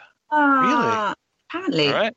That was You were so then. confident with seven, so I'm, I'm going to double check that live as we go. Thai tones. Yeah, let's double check that. I'm, Double I, check I, I, this. I'm, I'm just curious because that's. Yeah. I remember Learn it was like five more than tones. Five tones in Thai. Yeah. All right, five it is. That's a zero. All right, my this is my chance to tie. This is this is the Thai Thai question. In which year was English made the official language of the United States of America? Chat room. Um, I would not have any idea. Um, so I'm going to randomly guess a number. God, the official language. I, that must have been like a thing that people decided upon, not just Mm-hmm. de facto. I will randomly choose eh, 1811 for no reason. Oh, I have to be the bearer of bad news and say that there is no official language in the USA. Oh, nice. Okay. Yep. Yeah, this was a trick question. All right. Fair. I can all but apologise. So you, you get one one point. I bet you're glad we gave you the duck question. with I that really point now. appreciated the duck point. Yes. Ze- Zero out of three would have been pretty pitiful. Yeah. It's really funny Yeah. that um, Gabriel has his video on because we can actually see his face and how disappointed he is that he didn't know, know Yes. the answer to that one. Intense disappointment. Oh. I can only apologise for the intensity of my questions. It's okay. I appreciate that. Thank you. Thank you. All right. So what's our what's our tally on the on the guest on the guest scores? Do we have a winner? We do have a winner. Woo! So In third in place. third place, Gabriel, I'm sorry, it's you. That's okay. One out of three. I'll- Well Hey, that's, that's bronze. I get a bronze medal. You get a bronze. This is good. Bronze I like medal. bronze medals. Second is Richard with two out of three. Nice, nice. Good effort. Good effort. All right. Egg. And first place is Kylie with two and a half out of three. Wow. We had guests across three continents. I've just realised. Oh wow. Yeah, it's pretty cool. Yeah, so Australia takes the crown, takes the virtual Fluent Show episode 100 trophy that we don't actually have in actual existence. And the, well, third place goes to you, Gabriel. Thank you so much for playing. Thanks for joining us and being on the show. Absolutely. Thank you for episode having me. 100. My pleasure. What's next for you? Is there any is there anything that you want people to be looking out for or are you just kind of hamstering away on the old on the old where do people put their credit card details and all that? Um, I'm hamstering away. I mean, we are our beta came out yesterday, uh, so that's that's been exciting. People are actually using the real like. Uh, I guess I could call it the real app. Like it's it's you can learn things with it, and you can make flashcards, and they exist somewhere, and then you can review them. Um, but I guess in a few weeks, uh, people will be able to save their own flashcards, and then you can actually really start learning with the thing. Um, so yeah, come come early September, people will have something that I think is pretty well resembling what this will look like, Wow. and like it is usable. Excellent. So do let us know. And I'm sure, you know, since the Fluent Show is such a, a well respected and long running now medium in the world of languages, you, Clearly, I'm just going to assume we're going to know first. I'm happy, happy to let you know once it comes out. fabulous, fabulous. Well, thanks so much for joining us, Gabriel. And Thank I'm going to let you go back to, well, back to the wheel of hamstering. Sounds excellent. I yeah, can't wait. but pass those questions on to your team. See what they reckon. Sure, I shall. have a good rest of your episode. Thank you. Bye. Bye. Bye. Are you ready for guest number? What is it? Five. Are you ready for Five. guest number five? I have oh. another quiz question. If if they were too easy, Okay. while we're while we're getting ready for guest number five, Yeah. how many languages can we say five in? Wow. Can I start? Yeah. Five. You can say five in five languages. Oh no, that was me starting with English. Oh, sorry. You got to include English. Come on, it's a freebie. Okay. Okay, five, Fünf. cinco. Oh, okay, let's do it that way. That's that's much better. Okay. Start again. Five, Well, we you can you and I can do it until we run out. and We'll see who runs out. and then we'll then we'll. Okay, yeah, let's do it. Okay, you start. Five, Fünf. cinco, Cinq. uh, Paul. Pimp. Uh, yeah, go, Mm, Piat. I think that's Russian. Oh my god, hang on. I speak more languages than this. This is hard. It's hard, right? And you got to it's divide really them. hard. okay. We Stephen has got one, two, three, four, five, six, seven, I think eight. it's easier when you're typing. Look at you people. Ah, I'm impressed. Oh, I, I, I mean, Andy's hang got five. Italian. That's Uno, due, tre, cinque. And then? cinque. Oh, cinque! oh, I didn't We only, count four. we only want cinque. That's where we're Cinque. There we go. Cinque. I can't do it without counting up to it. Yeah. Interesting. That's interesting. Ah, see, this is how mem- this is how our memory works. Okay, we've got a. Um, I cannot read that in Chinese. I'm so sorry. I'm. I'm I think it's. I think it's. Wu. Okay. 一二三四五。Pat. wu. pat. pat Pelt. Cinq. Cinq. Cinco. Piat. O. Go. Oh, lots and lots and lots. Good. And this is all leading up to guest number five. So before you, oh yeah, we've got woo. Well done, Lindsay. BSL counts.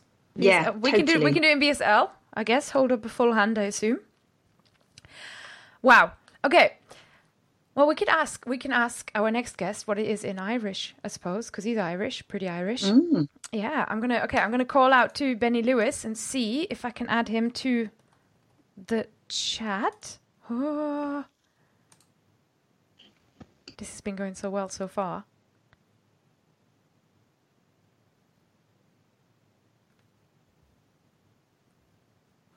Calling out, calling out. Okay. This is, well, chat room, you are very, very impressive. Thank you so much. And then, hey, Benny Lewis. Hello, hello. Can you hear me? Yes, yes, we can hear Excellent. you. We've got to hit you with a question straight away. Okay, Yeah. let's do it. What's five in Irish? Cuig. Oh, oh, it's what Stephen put. Cuig, cuig. We've we're because we've tried to think of the number five in all of our languages, and it's actually harder than you think. hmm Yeah, and actually, uh, Irish has multiple ways of um, saying the number five, like a lot of Celtic languages, depending on how how or what you're counting.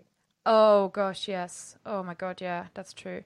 So we yeah we had Brandon asking what is it in in Welsh? It's, it's pimp, but uh, depending on where you are, it's like bim or bimp or whatever mutations you put on it. So you yeah, you're right.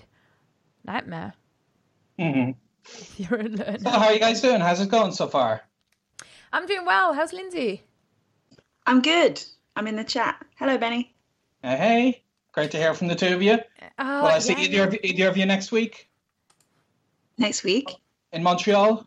Oh no, Mm, I won't be in Montreal. Shannon Oh. will be. Shannon will Yeah. be. Mhm. Shannon's giving a talk about Croatian on Sunday. Are you giving a talk in Montreal? Yes, I'm giving a talk on the classroom of the future. Ooh, that's that's such a Benny Lewis topic as well. yeah. Fantastic. And when is your talk on? Just in case anyone in the chat room or who's listening to this is coming to Montreal, when should people be looking out for you? Oh, I think I'm on the Saturday. I'm not actually 100% sure, but it's on the. Uh, if they go to the um, Langfest website, they'll see they'll see where I am. Fabulous. So, chat room, tell us if you are coming to Montreal or if you're coming indeed to Ljubljana, where well, Lindsay and I are going to be. And Benny, are you coming to Ljubljana? Um, I still have to figure that out, so I should know soon enough. Brilliant, way. brilliant. So we're going to see you there, hopefully. Mm-hmm. well, for now, this is this is really really lovely to have you on the show. So, like we said before, it's episode 100, and you're one of my, I think, most frequent guests, especially if we count sort of random interviews at live events. And mm-hmm. we had you, I had you ages ago before the show was even really going or hosted by itself. And then we did a recent one on Who's Your Hero. Do you remember that? Yes, that's right. Yeah, that wasn't too long ago. That's right. And then Lindsay was there as well. So for today, we're just going to chill out. We're going to party. I think we have no more quiz questions. Lindsay, do you have any more quiz questions? Are we are we closing the chapter? Zero quiz, quiz questions left. All right. So let me let me play another little bit of music to see if I can just I don't know. I'm going to try and not hurt everybody's ears. Now moving on from the quiz segment. So here's a little bit of music. I'm not sure if anyone can actually hear this who is in the call with me. Mm, no, I can't hear okay, we have come on to the last segment, and this is something I love, love, love, love doing. And I just last no last week, two weeks ago, two weeks ago, I was in Germany leading the Fluent German retreat. So like a little you know, a few people getting together, and I was kind of showing them around Munich and discovering Munich with them, teaching them some German, very intense. Uh, everybody's head was hurting, everybody's German was getting better. It was really good. And I purchased a box of conversation starters. Have you ever seen those little boxes? In Deutsch, we call them Gesprächsstoff. Like the things you put on a wedding table? I don't know. If you're having a particularly fancy wedding. Actually, at, at my wedding, we did a bingo like we did at Women in Language. Wow. Ah. Yeah, we did like um, find somebody who find some like get get a signature from someone who's been married for over fifty years. Get a signature from somebody under the age of four. Get somebody a signature from somebody over the age of ninety or so. You know, we sort of had people because we wanted our guests to talk to each other. So I'm I'm a big fan of the old bingo, and um, no, yeah, these these are similar, but they're sort of um, big questions or small questions that are designed to get a little bit of a conversation going. And okay. I absolutely love these. Yeah, I think it's a really cool party thing to be doing because parties live with good conversation. So, Benny, be- before we kick that off, how are you? How's it going? How is New York? And um, yeah, what's what's new in what's new in Lewis World? I'm actually just back from a very intensive um, holiday in Europe. We were in Barcelona, Nice, uh, Cinque Terre in Italy, and Rome, and Crete and Santorini, and then Ireland. So very, very intensive. Oh, Not my usual cultural immersion, but actually the first proper holiday I think I've taken in years. Because every time I travel, I tend to be doing some work specific thing, and I'm not actually relaxing. And this time I actually did relax. I love the way you described it as a very intense holiday. yeah. uh, I wouldn't have it any other way. I I would I would actually find it stressful to just lie on a beach and do nothing all day because I, I can't do nothing. I'm I'm not capable of that. I need to be busy, but I can be busy in a relaxing way. Mhm. Mhm. Yeah, that's true. That's true. Well, I'm I'm glad you had a little bit of a Glad you had a little bit of a relaxation. And we're not even hitting you with a quiz, so really you're still on holiday. That's right, yeah. and what's new at What's new at Fluent in three months? Uh, Fluent in three months, we've been uh, having lots of fun managing uh, the Add One challenge um, since Brian handed it over to us uh, last year. Oh, yes. And it's, um, as you know, uh, Shannon is, is effectively running it on on our side, um, and just seeing the progress people make. And I jump in with live calls um, every once in a while with uh, people in the challenge, and it's kind of it's inspirational just seeing what they do. And I'm so glad that Brian uh, trusted Fluent in three months to to kind of um, hold the torch of such an amazing thing. So that's that's been one of the bigger things that we're working on. Mm-hmm. And other than that, I'm going to um, be moving in the New York area in September, and I'm going to have a a new kind of office slash recording studio and I'm looking forward to properly getting back into making YouTube videos because I haven't been doing nearly enough videos for a while. Oh, great, great. I'm sure a lot of people are extremely excited to hear that. You've got a lot of love for language hacking textbooks in the chat. And I must say, I also, I, I very much, I think you sent me a, uh, what's it called? Review copy? That's what they're called, yeah. right?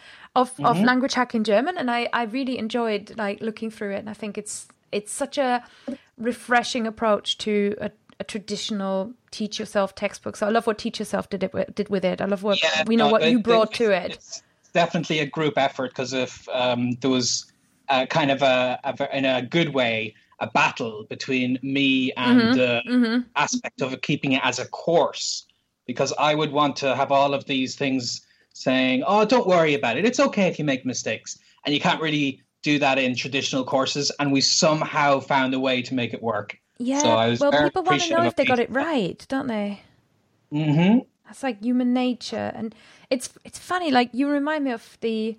I just did uh, German Uncovered. Like I made a course with Olly Richards, and also just when you're working with somebody else on this kind of thing, you're you just become ever more aware of like what you think about everything. And you do have those discussions. You kind of bring it out. And the end product really benefits from from more people who care about how this is done even if the opinion doesn't necessarily start off in the same place yeah exactly i was very pleased to see the reception the books have been getting and um, they were a lot it's like the hardest job i've ever had in my life was writing those books it was the yeah. most intensive um, period for both Lauren and myself because I don't have an academic background, but Lauren, when I met her, was halfway through a PhD. So, mm. like, the organization of the book is definitely thanks to her. Um, and like, and the, I would call the logic of the book, whereas I, I put in the personality of the book. I gave it that extra little spin, but I feel like it's it's a good course because of um, Lauren's background, and that's kind of the balance between uh, guiding people and getting people to just take adventures and uh, get out there, speak, and make mistakes. You know, mm-hmm. and uh, I really love the the balance we somehow managed to reach, even if it was a lot of work to get there. Yeah, the magical balance, I think, of of self teaching, of learning a language by yourself. This sort of, I don't know, like this this magical tightrope that you have to walk between putting in some work and making sure you're getting things correct and respecting the fact that there are rules for this language that you're learning, but then at the same time being kind and encouraging and um, sort of willing to you know to yourself and willing to take a risk and i think you you are the, one of the people that i found that is probably one of the, the the first people who had a platform that people were able to listen to with somebody saying yeah no take a risk Come on. Mm. Because without that, we can't do it. Without that, we get 700 million people who are stuck in evening classes, uh, never, like, never ordering a coffee in France. Look at me, I'm getting ranty. So. but it's, you know, so thank you so much. And you've got, we've got people in the chat room saying, like, you know, Benny is the reason I'm a successful language learner. And I do believe that Benny, you know, you as a messenger for that, for that message of the, the different approach of, coming to language learning, the not there will be an exam and you will fail approach. It you know the, I can't even I can't even say like how influential that that has been and how it's opened the door for for everybody else. Well, one thing I, I always like to remind people, and I, like the way my videos, my platform got kicked off was me exposing my own mistakes. And I've got plenty of videos of me as an absolute beginner and me genuinely speaking from day one and I, to this day, one of my favorite videos is my first ever upload in Mandarin, not because it's impressive, but because, because I'm hesitating so much mm-hmm, and mm-hmm. I'm struggling. You can see the sweat on my face, and it mm-hmm. takes me 10 minutes to give people a tour of a very, very small little studio apartment because I'm struggling to say basic things. And uh, that's kind of what people need to see. I, I think there's this idea with language learning that you you know you look up to this amazing intelligent super genius and if anyone ever suggests that to me like oh wow you're so smart i will always um like I almost argue with them i'm like no no no no no i barely passed languages in school and i kind of really want this to be understood and i've seen more and more people now emerging and sharing their own struggles which inspires people a lot more than just saying, "Oh wow, I could be maybe like that genius guy someday." It's like, "Oh, he makes mistakes, so that means I'm allowed to make mistakes." And yeah. that's that's always been what my goal has, has been. Definitely, I think Lindsay and I are are just going to subscribe to that one, or I will anyway. Signed and delivered. Okay. Lindsay, are you still there? Are you like busy in the chat room? Um, do you want to? I did notice in the chat room um, that you've got Stephen, the Irish speaker, and he uh, shared a, a, a lovely because um, in Irish we don't really use curse words. Mm-hmm, we actually mm-hmm. really curse people. So he shared one So essentially, may the cat eat you and may the devil eat the cat. and that's that's like literally cursing you. How um, rude! Way more than like an, an F word would, you know. I, I really like that aspect of Irish. So oh, thanks for sharing that one, Stephen. I I played around mm. with Irish a little bit last year, and I love how they say their hello is like "Dear dude, God be with you," and then you reply to that by saying "God and Mary be with you." How good is that? Yeah, oh yeah, and you can actually keep it going. You can be like God and Mary and Joseph be with you, and you can add more and more and more people. I'm not even religious, and I would kind of have uh, essentially a peeing competition with somebody and, and, see how many religious figures can I add until the I beat the other person. You know? wow, wow. Well, there you go. Irish, just this. Oh, what a what a language. Don't don't even get me. Don't even get me interested. I, I can't. I can't. Okay. I have a few sort of philosophical questions for you. I don't know what one of them I wrote down and oh yeah, hang on. Sorry, one of them I wrote down and then I couldn't read my own handwriting. So this is going well. Um, Lindsay. And hello. And hello. and Benny. Okay, I'm going to ask you these questions. You can treat them as quick fire or you can sort of have a bit of a debate.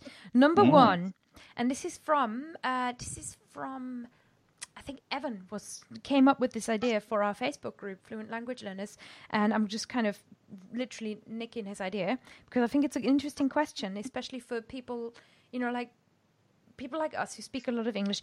If you, oh, I, my native language obviously is not English, but if you guys, both native English speakers, I'm gonna Benny mm. you native English, not native Irish, right? Mm-hmm, yeah. Okay, native English speakers. If you could choose a different or a second, basically native language, if you could look back and say, oh, I wish I was bilingual in English and blank, what would it be? Mm. You want to go ahead, Lindsay, before I give yeah. mine? Yeah. I'm thinking I'm thinking Korean because it's the hardest language that I've ever learned and I'm not really enjoying it. So if I could just speak that, that would be great, and then I could focus all my time and attention on enjoying Guarani. Good answer. Mm-hmm. My answer is uh, definitely touching more on the philosophy side of things, because I'm not a big fan of if questions and what would I have done and if I was born speaking another language like i i'm much more thinking about pr- very pragmatic in the now. What can i do? What can i solve? So i i wouldn't even give an answer to that kind of question. There are different languages i'm passionate about. I'm sure they would have influenced my life in many different ways. But uh, t- to be purely pragmatic pragmatic i think right now what can i do to improve my life to improve my ability to talk to people and it's like it's a non-issue for me thinking what would i have liked to grown up speaking you know mm-hmm.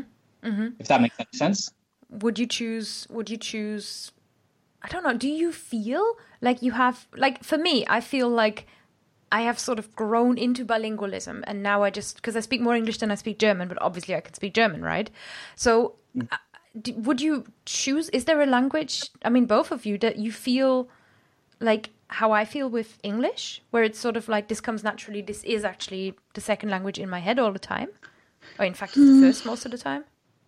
Not all the time, but Spanish is probably the closest for me, but it's nothing like the way you speak English because I've hmm. just not learned it in the same way. Mm-hmm, mm-hmm. Yeah, it would be the same for me because Spanish was the first foreign language I took. It's the one I've spent the most time and the most different countries between Spain and quite a lot of Latin America.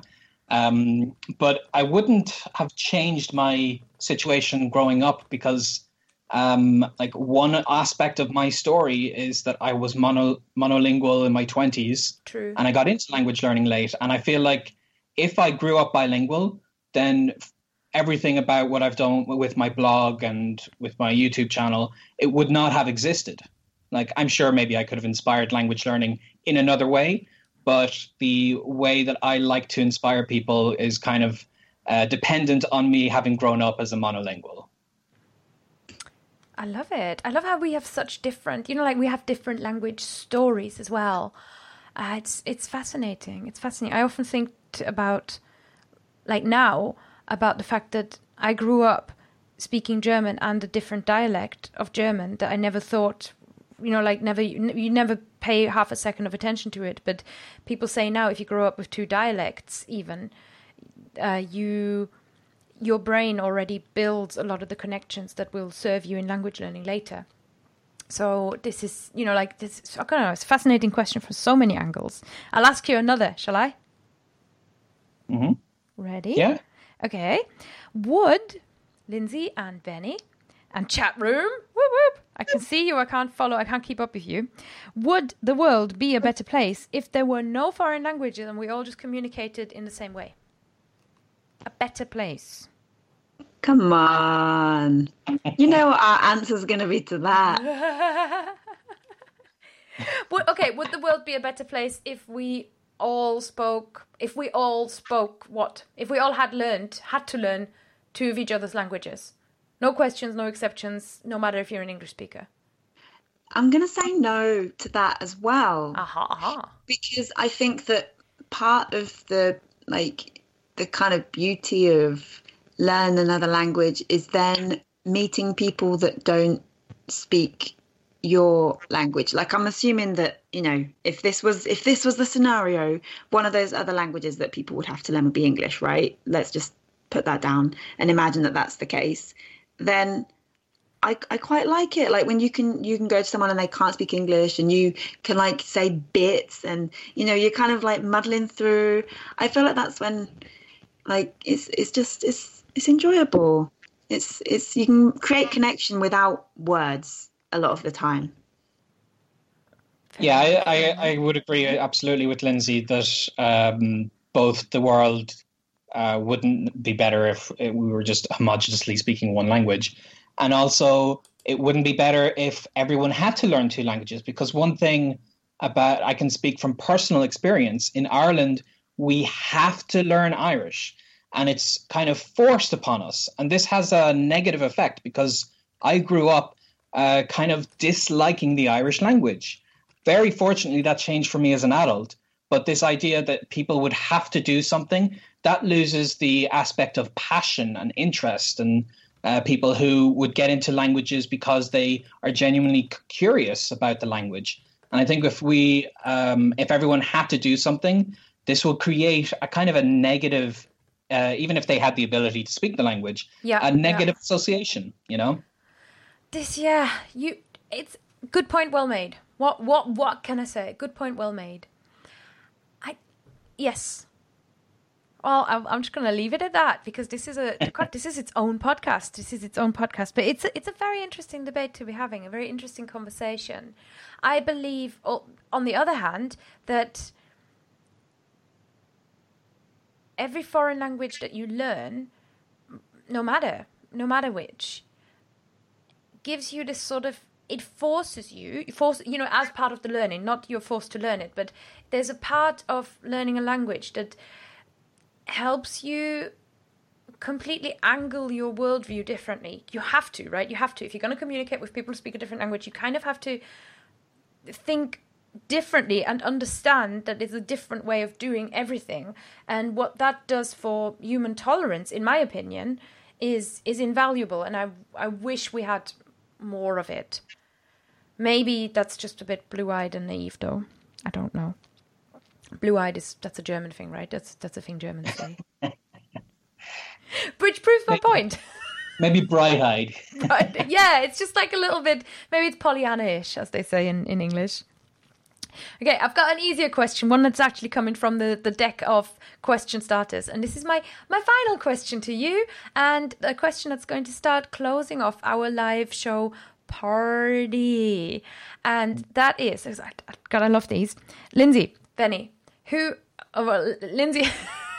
I asked this to Lindsay yesterday, so Lindsay, now you have to you have to go public with your answer.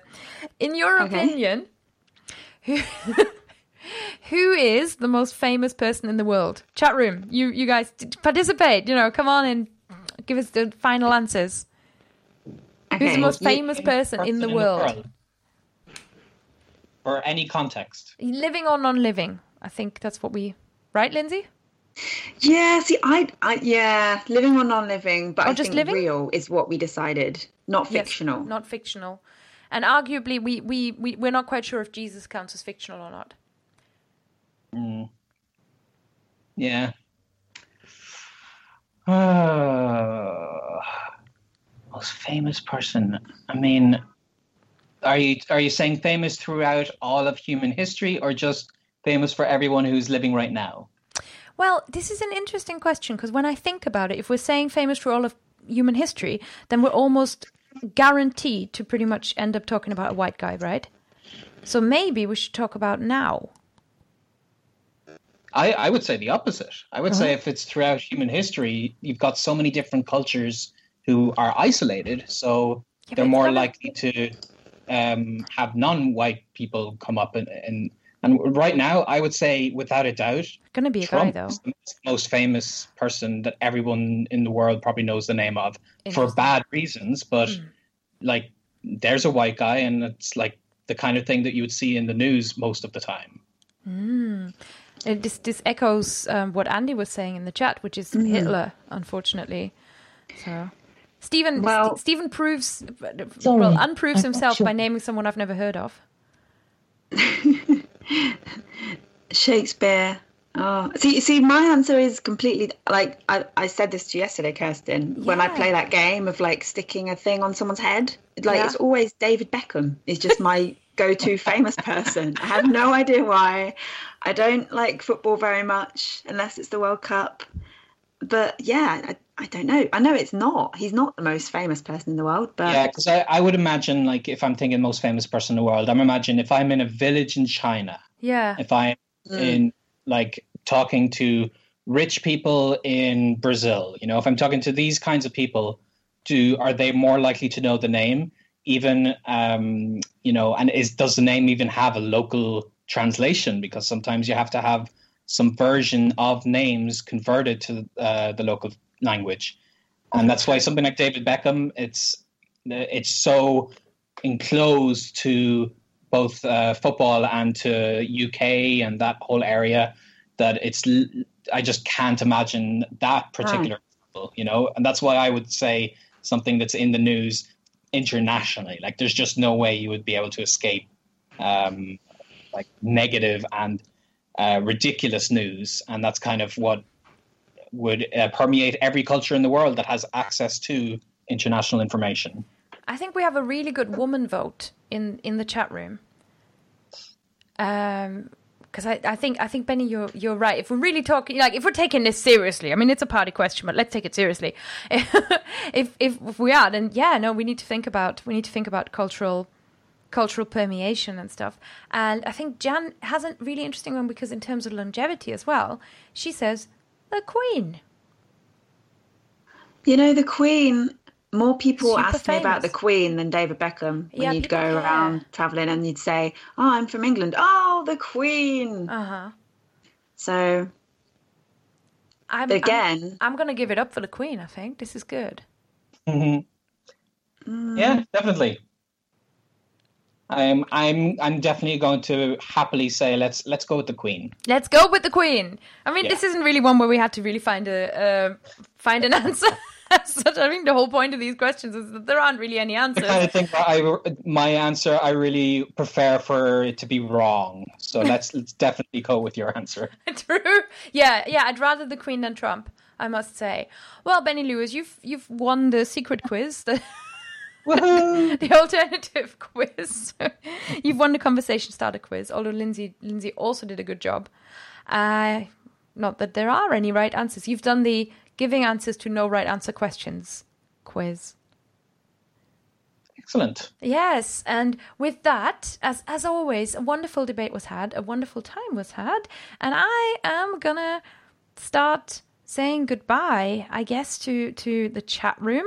We have got uh, people. This has been this. I. I've never. I've never seen. I've, I don't know. I don't. I don't know when you, when and where you people normally listen to this podcast. I know Elizabeth, when she first emailed me, she emailed me and said, "I like, I like to listen to your podcast while chopping veggies." So, if you have got a specific place where you listen to the podcast, do share in the chat room because I don't know how different this is normally from your life, or what do you normally do when you're listening to the Fluent Show. It'd be really interesting to know.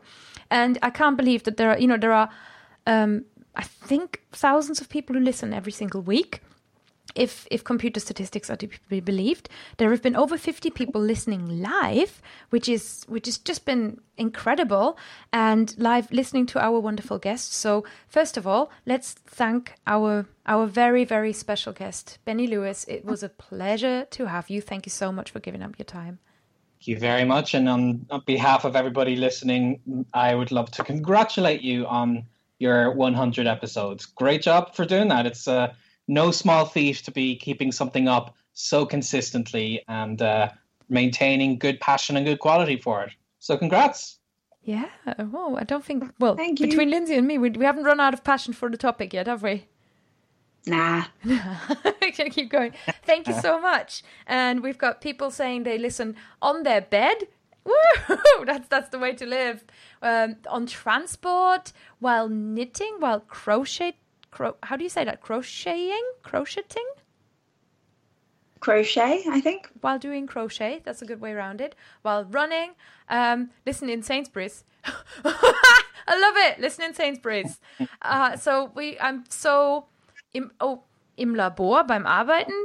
I, you know, like I'm so pleased to be with you guys, and I'm gonna let you guys, I guess, get on to to Sainsbury's, to work, to your transport, and then say goodbye. So the way we say goodbye on this show is I say goodbye from me.